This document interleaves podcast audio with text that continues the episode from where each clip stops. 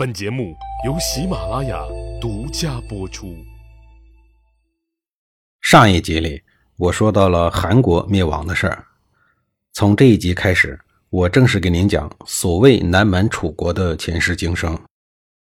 在没有简化字之前，“蛮”是这样写的：左边是一个绞丝旁，右边也是一个绞丝旁，两个绞丝之间是一个“言”字，“言”字的下方是一个“虫”字的“虫”。您听上去感觉这个字儿是不是很复杂？上边是吐丝的蜘蛛，下边是各种五颜六色的虫子，而他们说话呢，也像是嘴里有丝一样，根本听不懂什么意思。这就是南方的特点。另外，南方的崇山峻岭之中还布满了蛇蝎毒虫、豺狼虎豹等吃人的猛兽，另外还有杀人于无形的瘴气。真心说，这样的环境很不利于开发。因此，很容易让人想起险恶荒芜。荒芜之地的人民聚集程度自然比较低，人际间的交流就会变得比较直接粗犷，因此又有了“蛮横”“南蛮子”的说法。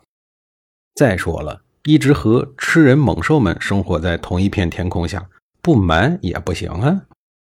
再由于南方少数民族距离中原经济政治中心比较遥远，民族成分又很复杂。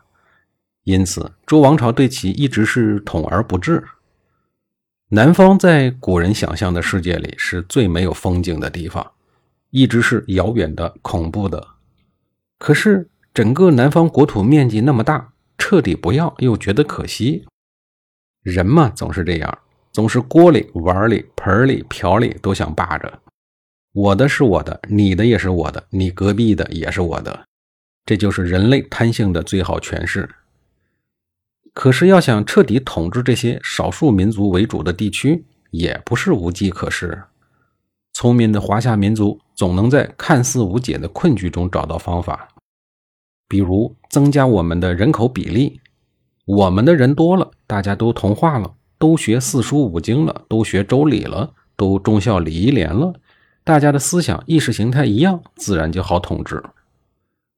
可是，以农耕文化为主的华夏民族的天性是故土难离呀，不会有人愿意主动迁徙的。少小离家，老大了还要回去呢。好说好商量的动迁是行不通的，那就通过刑法的制度进行移民，其实就是流放。从某种程度上来讲，就是变相的殖民。就这样，根据统治需要的国家级政策，流放政策闪亮登场了。有去无回的流放罪是一种仅次于砍脑袋的重刑，刑莫惨于此，说的就是这一条罪过。罪过越大，流的越靠南，那意思就是要让你与猛兽毒蛇为伍。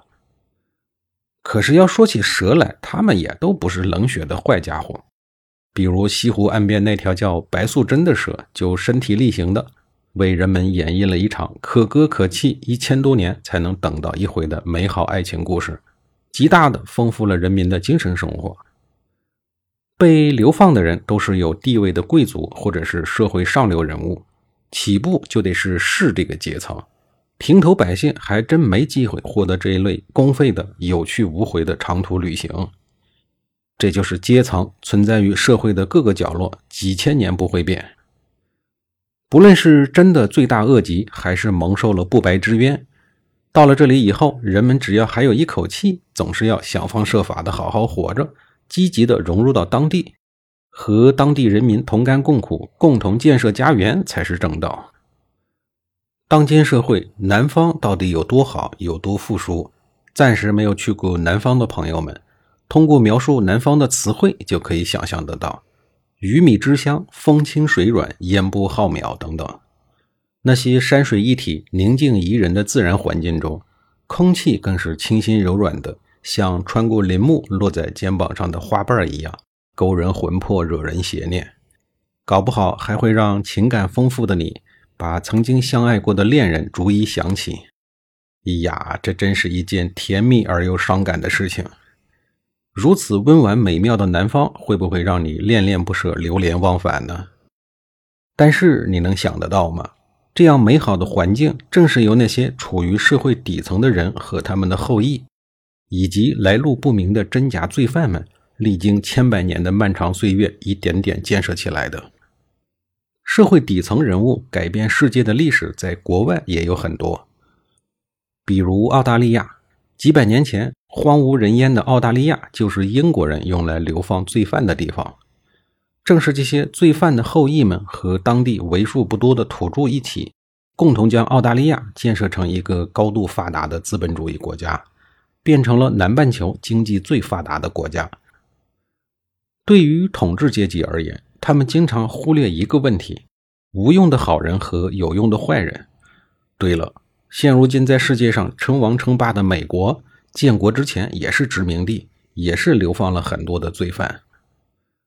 以中原代表而自居的周人和他们认为的楚国蛮人做了将近八百年的邻居，也缔结了八百余年的爱恨情仇。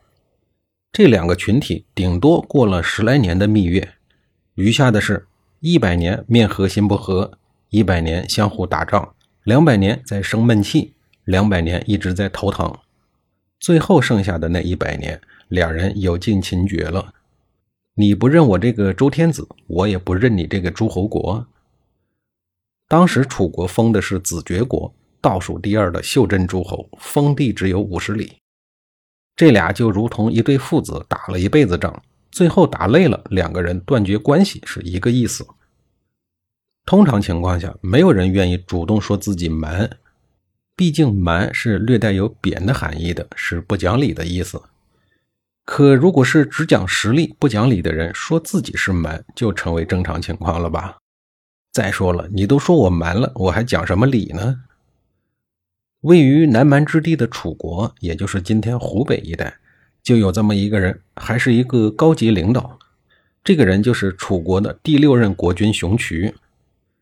熊渠姓芈，著名电视剧《芈月传》里那个秦国女政治家芈月，和他应该是本家儿。没有人会无缘无故的贬低自己，哪怕他是一个蛮人。凡事都是事出有因的。蛮人熊渠之所以这么言简意赅、通俗易懂的说自己是蛮人，估计也是懒得和周王朝那些文绉绉的大臣们费太多的话。之前我们卑躬屈膝的说了那么多，你们不给我说法，那么今天我就给你一个说法，大概就是这么一个意思。下一集里，我再给您说一说双方是怎么相互给说法的。